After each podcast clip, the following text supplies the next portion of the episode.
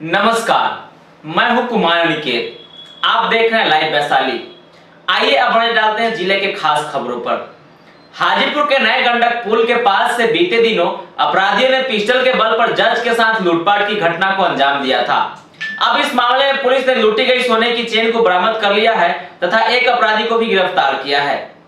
बेलसर रोपी पुलिस ने थाना क्षेत्र के मौना चौक पर अपराध नियंत्रण को लेकर सघन वाहन चेकिंग अभियान चलाया। बता दें कि वैशाली एसपी ने ज़िले के सभी थानाध्यक्षों को अपराध नियंत्रण को लेकर कड़े निर्देश दिए। विद्युपुर थाना क्षेत्र के बिशनपुर गाँव में एक युवक का शव संदिग्ध अवस्था में पेड़ से लटका हुआ बरामद किया गया है। घटना की जानकारी मिलते ही आसपास के इलाकों में सनसनी फैल गई।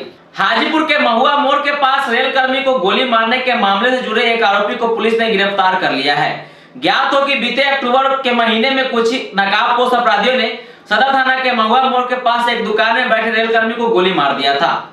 जडुआ में नशे की हालत में घर पहुँचे युवक ने भाभी, भतीजे व भतीजी को धारदार हथियार से मारकर घायल कर दिया। इन तीनों को इलाज के लिए सदर अस्पताल में भर्ती कराया गया है।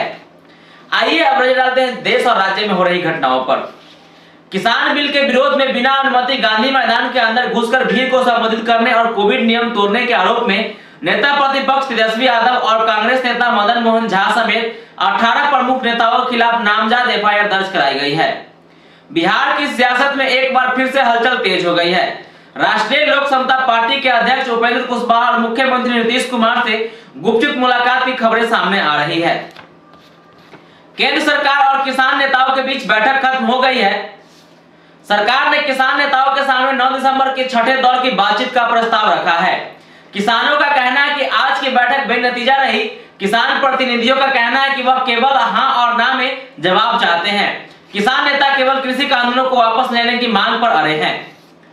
प्रधानमंत्री मोदी 10 दिसंबर को दोपहर एक बजे दिल्ली में संसद भवन की नई बिल्डिंग की भूमि पूजन करेंगे। ओम बिरला ने यह जानकारी दी। साथ ही प्रधानमंत्री मोदी उनसे मुलाकात कर इसके लिए न्योता दिया। नए भवन में लोकसभा सांसदों के लिए आठ सौ अट्ठासी सीटें व 326 से ज़्यादा सीटें राज्यसभा सांसदों के लिए होंगी। कुल मिलाकर पार्लियामेंट हॉल में एक साथ 1224 सदस्य बैठ सकेंगे। आप सभी को अपना बहुमूल्य समय देने के लिए बहुत बहुत धन्यवाद।